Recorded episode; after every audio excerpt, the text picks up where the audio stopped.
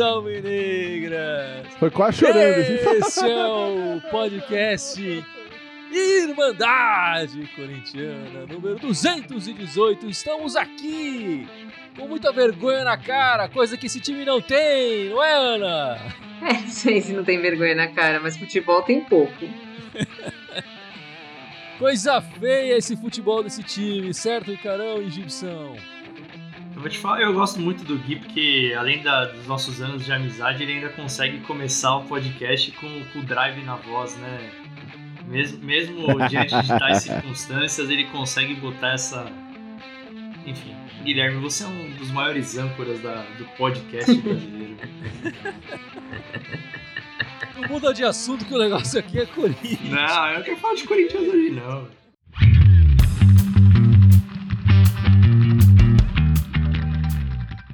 Enfim, estamos gravando e fazendo essa live pós-jogo, logo depois da pior derrota que o Corinthians levou na sua arena, a recém-batizada Neoquímica Arena. Perdemos de 5 a 1 para o time do Flamengo. É, e o pior dessa história é que eu acho que o Corinthians não fez um jogo tão ruim assim para perder de tanto. Eu acho que o Corinthians fez jogos piores esse ano. Mas enfim, mas o placar não dá pra. Não disfarça, né? Enfim, não dá pra gente ficar orgulhoso do placar, não dá pra gente ficar orgulhoso de ter jogado um pouco melhor. Esse placar é uma vergonha enorme para esse time. É, num ano terrível pro Corinthians, né, Gibson? É o placar que eu acho que não reflete o que foi o jogo, né? É, eu acho que 5 a 1 não era o placar certo para esse jogo. A gente teve aquele gol, aquele impedimento do VAR ali foi ridículo, tava na mesma linha, claramente, né? E o Corinthians podia ter feito fácil ali pelo menos mais um, ou seja, para mim esse, o placar justo hoje seria ser um 5 a 3 esse jogo. Né, porque a defesa realmente foi uma mãe hoje, né? O pilão hoje foi uma avenida. Mas a parte do, do meio para frente hoje, o Corinthians atacou mais hoje do que nos últimos 5, 6 jogos combinados. Criou jogadas, enfim. Né? Foi, foi uma, uma, uma, um placar bizarro, mas acho que esse placar não reflete o que foi o jogo. Né? Eu acho que muita gente vai estar tá na, na fúria por causa do placar. Realmente, pô, vem com a Billy. Mas se for analisar tudo com a Billy, racionalmente você não aprende nada, né? É, eu concordo com o Gibson. Eu acho que podia ter sido um. Eu acho que um placar seria um 5 a 3 assim. Eu não acho. Eu acho que, por exemplo, pra, na minha opinião, o jogo do Ceará foi mais vergonhoso do que hoje. Porque Sem você dúvida. tomar. Porque você tomar não tem nenhuma chance de gol com um a mais, pra mim é mais vergonhoso. Talvez tenha sido erro de alguém falaram na televisão, jogar de igual para igual, mas assim, eu achei que realmente criou chances. Aquela bola do Casares era pra ter entrado, a bola do Camacho. Infelizmente não entrou, mas eu não acho que é tudo perdido, terra arrasada. Acho que se a gente pensar assim, aí que não vai mesmo. Cara, eu, eu, eu aproveitando a fala da Ana, não chamaria de, de terra arrasada. Aqui é muito difícil conseguir ter 100% de. Eu até admiro você, Ana, e você, Gibson, pela, pela fala de vocês, porque eu não tô conseguindo ter tanto discernimento assim. Porque, cara, eu me senti vendo o 7x1 do Brasil e Alemanha, assim, no, digo em sentido de semblante, tá? Na hora que o Gabriel tocou aquela bola, errou aquela bola, eu olhei e falei, puta, cara, que, que, que, que várzea, sabe? Tipo, de erro de passe e tal. É que eu também sou extremista, então, sei lá, eu não consigo. É, cara, pô, desculpa, não dá pra assim. comparar com o 7x1, bicho. O 7x1 a gente não chegou perto de. de O Oriente chegou perto de empatar o jogo. Tava... A gente poderia ter feito um 3x3 ali hoje, né? É, no determinado momento do jogo. Mas, mas não, mas não fez. E aí, assim, eu, eu não tô querendo comparar com o 7x1 em sentido de qualidade, porque realmente teve vários lances de ataque no 7x1, por exemplo, não teve. O que eu tô querendo dizer é em sentido de estar devastado, assim. É, é- é muito complicado a gente analisar um jogo que a gente levou 5 gols é, na história do Corinthians. E aí eu fico preocupado da gente tentar. Tudo bem, óbvio que eu acho muito importante a gente ver o lado positivo das coisas. Mas hoje eu confesso que eu não tô conseguindo ver o lado positivo, entendeu? É, e quando eu comparo com o 7x1, quando eu falei do 7x1, é em sentimento de estar devastado mesmo, cara. Que, eu, eu acho que, assim, por um bom tempo ainda, a gente vai continuar vivendo meio que de, de, de momentos, sabe? E é, para mim é o que aconteceu hoje no jogo. A gente viveu de momentos. Ah, a gente poderia ter feito 3 a 3 concordo. Foram momentos. Mo- momentos muito rápidos. Mas assim, quando você pega no frigir dos ovos a análise, cara, o time do Flamengo parecia que ele tava jogando uma pelada. Mas o Flamengo, tá, o Flamengo é o atual campeão e tá brigando pela ponta da tabela enquanto a gente tá brigando pra não cair. Não dá pra comparar. Eu não Sim, tinha nenhuma então, esperança de ganhar esse jogo hoje, Então, honestamente. mas, Mas a sua Né? análise, a sua fala é perfeita. Eu, eu só fico muito chateado que a gente é o, é o time que tá lutando pra não cair. Não, é Tipo, óbvio, é, é, muito óbvio. triste isso, A, a situação do Corinthians é uma merda. Eles têm que botar em bom português, deixar claro. Ah, o Renato Lopes, a culpa mes- era mesmo do Thiago Nunes. O Thiago Nunes tem muito mais culpa do que qualquer um, qualquer outro comandante ali. Ah, Ele sim, sem Ele dúvida. montou Com essa certeza. equipe, né? É, isso que eu ia Ele falar. montou Se tá assim equipe. desse jeito é porque começou com ele ali esse ano. O Marcelo falou agora 19 finalizações, 7 no gol. Faz tempo que a gente não viu o Corinthians fazer 19 finalizações. É, a gente não fazia nem sete. É, às vezes Os a últimos- gente, É verdade. a gente os com últimos- uma a mais não fez nenhuma, né? Os- é, exatamente, a gente passou 40 minutos tentando fazer uma e não conseguiu fazer uma finalização. E perdemos com um a menos, hein? com um a mais em campo ainda, naquele jogo. O pessoal falando muito, e quando a gente vê um placar elástico desse, né? é, a gente não pode se esquivar de falar do, do Cássio, que já tava todo mundo pedindo o banco pra ele. Nós mesmos aqui na Irmandade, é, acho que na maior parte na, na live pós-jogo, no jogo anterior, que o Walter foi eleito craque do jogo, tínhamos pedido pra ele, pro- pra ele manter o Walter, né? É, acho que a exceção foi a Ana. Mas, de novo, enfim, o Cássio levou cinco, mas eu não acho que ele falhou em nenhum dos gols. Eu não vejo culpa dele. O, o único De gol que eu acho que ele. O único gol que eu acho que ele poderia ter fechado melhor foi aquele gol que a bola passou entre ele e a trave. Aquele que o. Que o é, é, é, aqueles que, exatamente. Talvez esse gol ele pudesse ter fechado melhor ali, enfim. O resto, cara, os caras entraram de frente pro gol, cara. O gol aberto.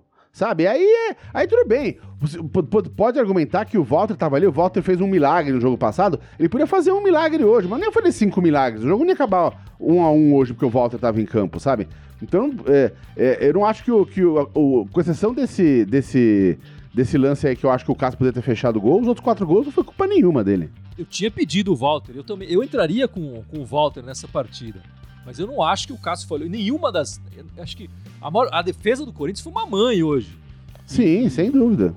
Com o, o Otero, meu Deus do céu. é, Com essa disposição que ele entrou em campo, obrigado, meu amigo. Volta pro. Entendi por que, que você estava escanteado lá. Sim. É, é. e com a pontaria péssima, né? Ele não acertava o gol, né? Não, e no primeiro tempo, e no primeiro tempo, cara, nossa, tava me irritando muito o Otero. Toda vez ele tentava cortar pra direita, assim, cortar, levar a bola pra direita e fazer alguma graça, assim. Mas o que ele perdeu de bola, teve um, um- teve um espaço de cinco minutos ali que ele, ele conseguiu perder todas as bolas que ele recebeu, ele perdeu porque ele tentou fazer alguma graça. Esse, esse tipo de atitude me irrita muito, cara. E talvez, né, no momento adverso, eu, consigo, eu, eu acabo olhando muito mais pra esse tipo de coisa do que, por exemplo, para as chances que a gente. que de fato a gente criou. Mas essas coisas me tiram do sério, cara. Quando, quando pega um cara desse, por exemplo, o, o do Otero, que tá tendo uma puta oportunidade de meio que liderar o time, porque tava carente de um cara como ele, não sei o que e tal, e o cara vai e faz isso. Então essas coisas me revoltam muito, cara. É, e eu queria levantar essa questão, quer dizer, o Corinthians terminou o primeiro tempo, o placar foi essa coisa vergonhosa, vexatória, pornográfica aqui pro Corinthians. Mas o Corinthians terminou o primeiro tempo perdendo de 1 a 0 só. Que, que segundo tempo foi esse que o Corinthians fez? Quer dizer, o, o Mancini mesmo já tinha dado a, a letra na coletiva no final da partida contra o Atlético que o Corinthians perdia muito intensidade e, e- e- começava a se posicionar mal no segundo tempo, e que era uma coisa que ele precisava corrigir. Claro, ele teve pouco tempo aí para de quarta-feira até domingo para conseguir corrigir. Mas esse segundo tempo do Corinthians é- é- assim, o primeiro tempo foi, foi ok, a gente perdeu de 1 a 0, mas foi ok. O segundo tempo para mim foi uma vergonha total e completa, assim. O- o- e o Mancini fez a- várias alterações, o time até melhorou um pouco ofensivamente, mas a defesa continuou um- um- esburacada, era um queijo suíço, assim. A, a, a volância e as laterais, puta que pariu. Principalmente o Piton, né? Passava tudo ali, né? Passava tudo ali. Não, Os o, cara- Piton, o, o Piton, você vê que ele não tá, na minha visão, né? Que ele não tá preparado ainda. O primeiro gol, quando eu vi o primeiro gol, eu falei, cara, esse moleque, ele não, ele não vai. Infelizmente, ele não vai durar se ele continuar dessa forma. Ele cometeu um erro muito básico, cara. Você vê o lance do começo, assim, depois do cruzamento, que já foi um absurdo terem deixado cruzar. Mas você olha pro Piton, o lance inteiro, desde que a bola sai da lateral, ele tá olhando a bola chegar e o cara tem o tempo de atrás dele, vir por trás dele, se posicionar, olhar, parar e cabecear, e ele não vê o cara chegando. É- Essas, essas, quando eu falei das coisas que me revoltam, é que são erros muito básicos, cara. Muito de beabá, sabe? O Cássio, vamos ser sinceros, qual que é a culpa que o Cássio... Se o Cássio tivesse pegando super bem, ele tá, o Corinthians estaria lá em cima. Cara, e o Corinthians estaria na Libertadores agora. Não, e nesse jogo, se gente. fosse o Walter ali, o placar seria o mesmo. A culpa de, do Corinthians estar onde tá não é do Cássio, gente.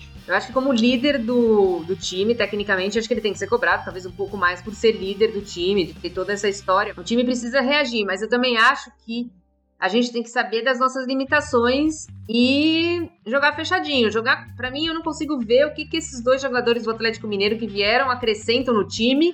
Nenhum dos dois, eu não vejo nada, nem no Otero nem no Casares. A gente tem que saber dessa limitação. Semana- na quarta-feira entrou com três volantes, vamos jogar aqui fechadinho e ver o que dá.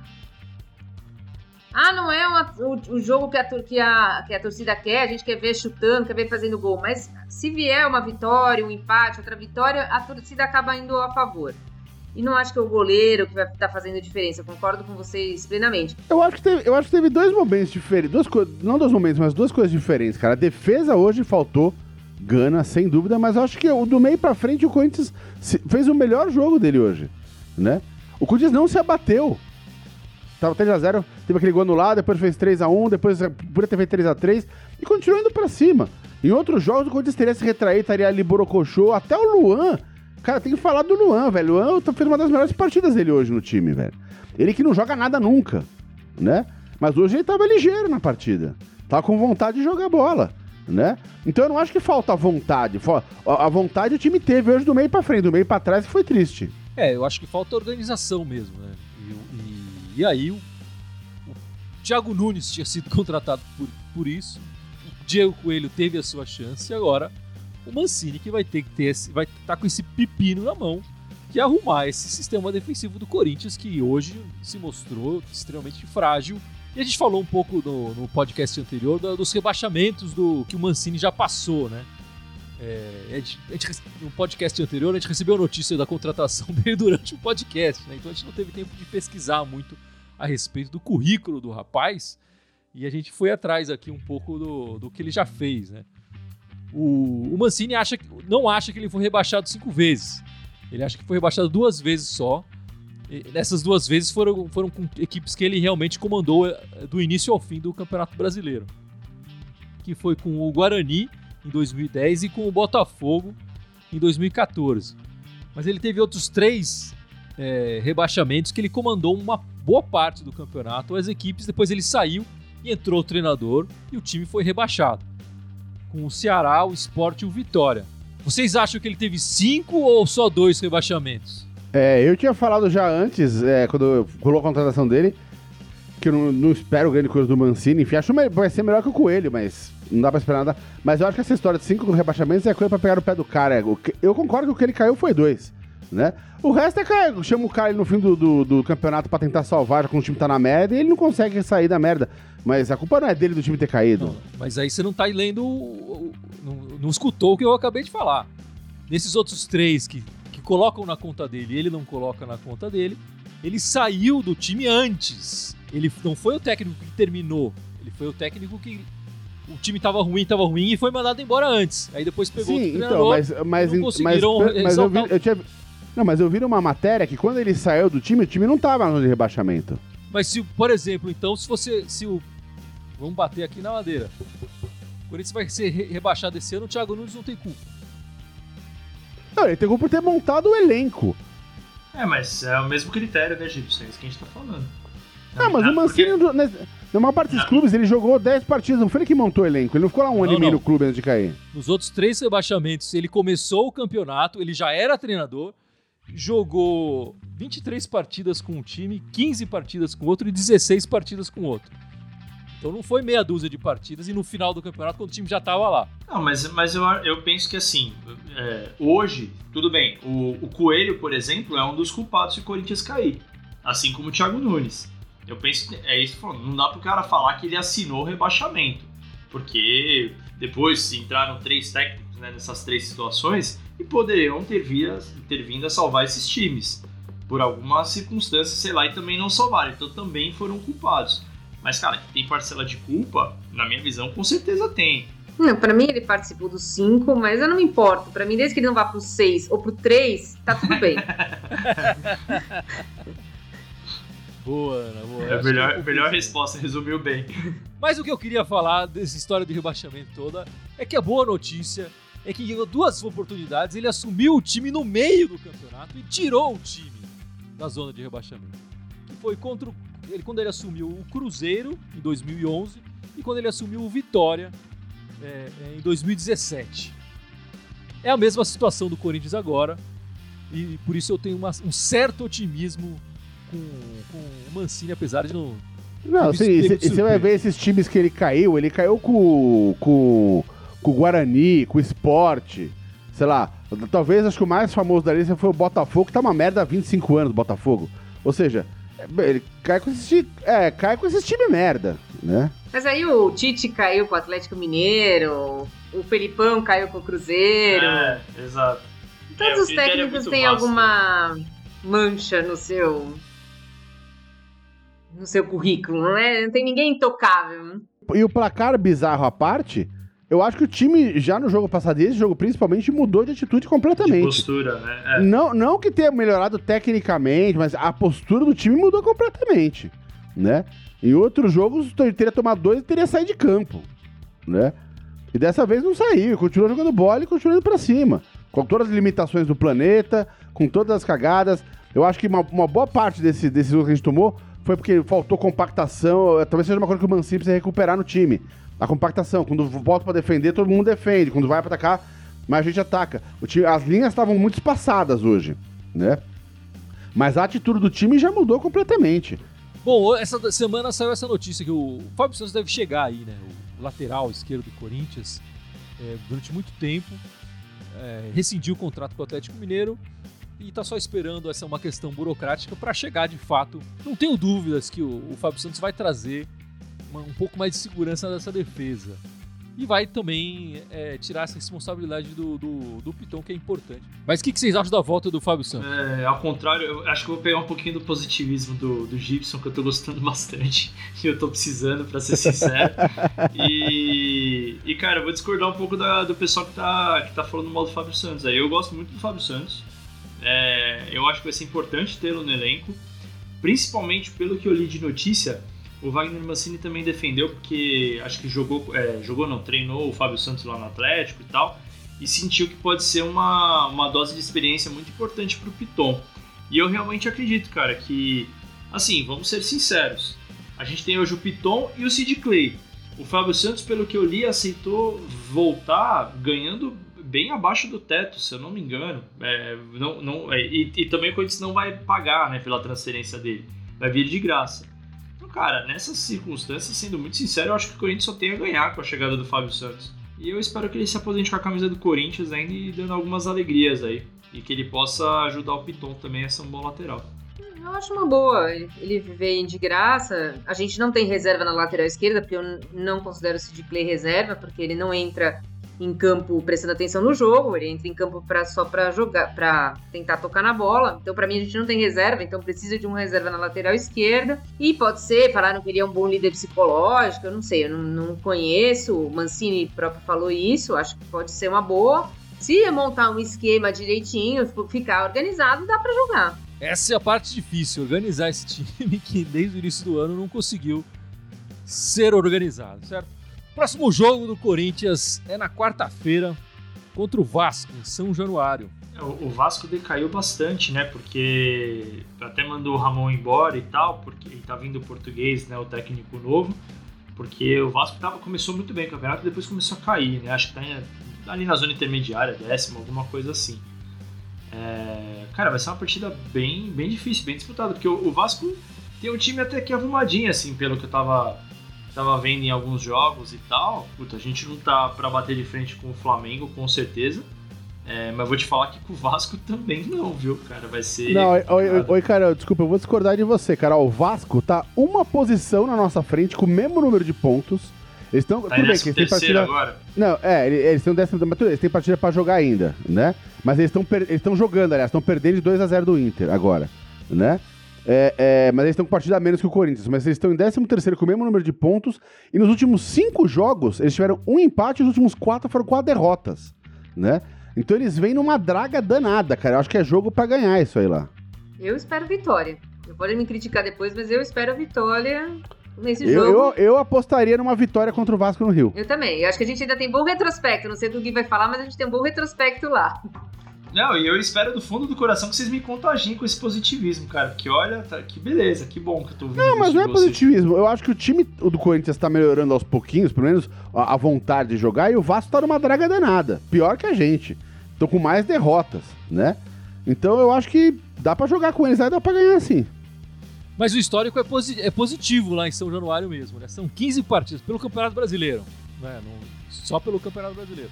São 15 partidas, 5 vitórias corintianas, 6 empates e apenas 4 derrotas. E a última vez que o Corinthians jogou lá pelo Campeonato Brasileiro foi aquele 5x2, né? 5x2 2017.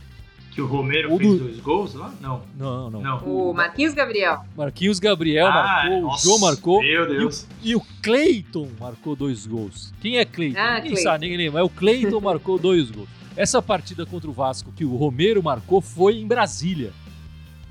É, é, mas não foi em São Januário. Ah, é verdade, é verdade. Depois o Corinthians vai jogar no sábado, a última partida do primeiro turno, né? Contra o Inter.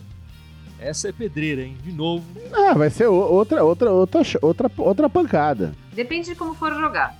Se jogar de peito aberto, pode ser que é outra pancada. Se quiser jogar fechadinho, não acho que o Inter seja tão assim. A começar, porque a gente podia começar. Você vê que a gente podia começar já a jogar sem um centroavante. Que hoje o Bozelli, mano, o que, que é aquilo? A gente jogou com um a menos, né, velho? Foi, foi só tirar o centroavante que a gente começou a jogar. Não, é sério. Eu Foi só tirar o do centroavante. Bozelli ainda. Não, não, mas indep- independente de ser o Bozelli, eu vou falar que se fosse o Jô hoje seria a mesma coisa, né? Foi É, só tirar o centroavante que a gente começou a criar muito mais aí na frente, né? Então eu acho que realmente vai jogar com o Inter, velho. Fecha ali, velho. Fecha ali na frente e deixa três caras cercando a área ali. Tchau. Esse é o jogo, né? Se pintar chance, pintou chance. Dessa vez eu vou concordar com vocês, porque eu acho que se, se arranjar bem o time, cara, dá pra segurar pelo, no mínimo um empate contra o Inter, cara. O Corinthians tem que voltar a ter uma defesa sólida. É, é, eu, eu digo, eu, eu falo até pelo jogo de hoje também. Até aproveitando que vocês mesmos falaram. Se a gente tivesse uma defesa sólida hoje, talvez o resultado poderia ter sido diferente. O grande problema hoje, até pela fala do Gibson, foi a defesa. Então eu penso que o Corinthians tem que voltar a solidificar a defesa pra conseguir, pelo menos nesses jogos grandes, assim, fazer frente. O Ronald, Ronald Costa fecha a casinha e busca um empate. Tô com você, Ana. É, o lance é esse mesmo, né? O Silvio Eugênio falando lá, jogamos muito tempo sem referência, inclusive fomos campeões assim. Sim, em 2017 a gente jogou sem referência lá, um bom tempo. É, eu concordo com você, mas uma coisa que a gente joga sem referência, mas a gente também não tem aquele jogador de meio que chega com força no ataque, né? Que seria o Rodriguinho, nesse momento que ou o Renato Augusto e o Jadson, enfim, outro. A gente não tem esse, esse, esse cara de meio que chega com força, quer dizer. Se jogar Matheus não- Vital e Rony, Então, eu acho que o Vital não tem essa característica mesmo. O Rony marcou um gol ali. É, mas o, o, o Luan deveria ter. mas não, não, não O Luan é uma conseguido chegar. incógnita, né, velho? É. Hoje ele jogou bem, mas jogou o semestre inteiro ruim, É. né? Vai saber é- quando vai ser o próximo bom jogo dele, né? A gente fica, fica nessa. É, é uma incógnita mesmo, o time todo, nesse sentido de quem é que vai concluir, né? O, o Mantuan tem um pouco essa característica, tem na base, né? No time profissional, enfim, tá subindo agora, um, um garoto tem 18 anos, não conseguiu fazer isso ainda. Esse seria um problema no- de jogar sem centroavante, mas eu concordo, acho que temos que jogar sem centroavante até porque a bola não chega lá. Enfim, vamos falar do Corinthians que joga bola, do Corinthians que só nos dá alegria. Vamos falar das meninas do Coringão. Elas jogaram hoje, né? E foi, foi quanto foi o jogo, Ana? Você lembra? Foi 3? 4x0. 4x0. 4x0. Dois da Vicky, um da Grazi e um da Ingrid. 4x0, a estreia no Campeonato Paulista, certo? Corinthians, que é o atual campeão paulista, e o Gibson estivemos na final ano passado, né, em Itaquera. Vimos as meninas levantar a taça. As meninas é, defendem o título e já começaram bem, ganhando de 4 a 0 fora de casa é, no Paulista. Mas, de novo, as meninas jogaram muito bem. Jogaram muito bem hoje. O primeiro tempo parecia só ataque contra defesa. O segundo tempo deu uma diminuída. O São José chegou a atacar uma ou duas bolas, até meter uma bola na trave, mas o Corinthians com tranquilidade fez mais dois e acabou com o jogo ali. O que eu acho impressionante das meninas é a regularidade, cara. Tipo, não é nem que. Ah, tem um jogo um pouco melhor ou um pouco pior. Cara, todo jogo elas, elas, elas jogam bem, assim. É, é- é impressionante, assim, a, a regularidade. Quanto tempo faz já que, que tá jogando bem? Se eu não me engano, a última derrota É, me fugiu aqui da memória. A última derrota foi contra o. São Paulo na segunda rodada do Campeonato Brasileiro. Vinha de uma, uma- de 40 jogos sem perder, perdeu essa, agora tá 20 sem perder. Então, e eu lembro que eu vi flashes desse jogo e, cara, tipo, não jogou mal também em condição. Mesmo na derrota, não jogou mal. Então, assim, o que me impressiona é a regularidade das meninas, cara. E hoje poupou bastante gente. Em- troca jogadoras, entra outras jogadoras, jogou com a terceira ou quarta lateral esquerda, parece que tá jogando com o titular, não... você não sente diferença. Só lembrando, a próxima partida do Corinthians feminino é na quarta-feira contra o Santos, né? Que tem um bom time.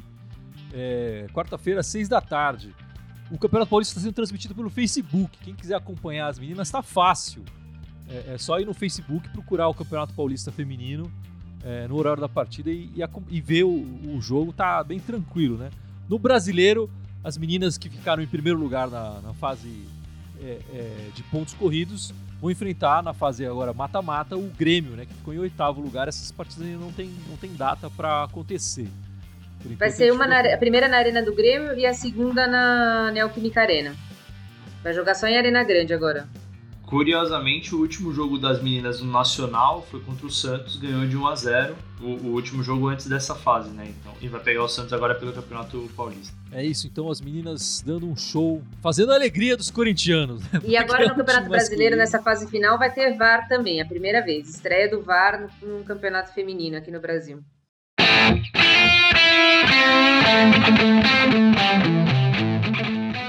Depois dessa derrota vergonhosa, a Irmandade vai encerrando essa live pós-jogo, esse final de podcast. Mas não sem antes o Icarão ver se aprendeu a falar nas nossas redes sociais, certo, Icarão? Vixe, Maria. Hoje a cabeça ainda tá quente. Bom, a gente tá, a gente tá ao vivo aí no Facebook, no YouTube. É, então a gente também tem o Instagram, Twitter, SoundCloud, Deezer, iTunes, Spotify, TikTok e Telegram. Todos Aê, eles garoto. Irmandade Corintiana, com TH. Só no Twitter que é Irmandade Timão. Enquanto o Andrés permitir.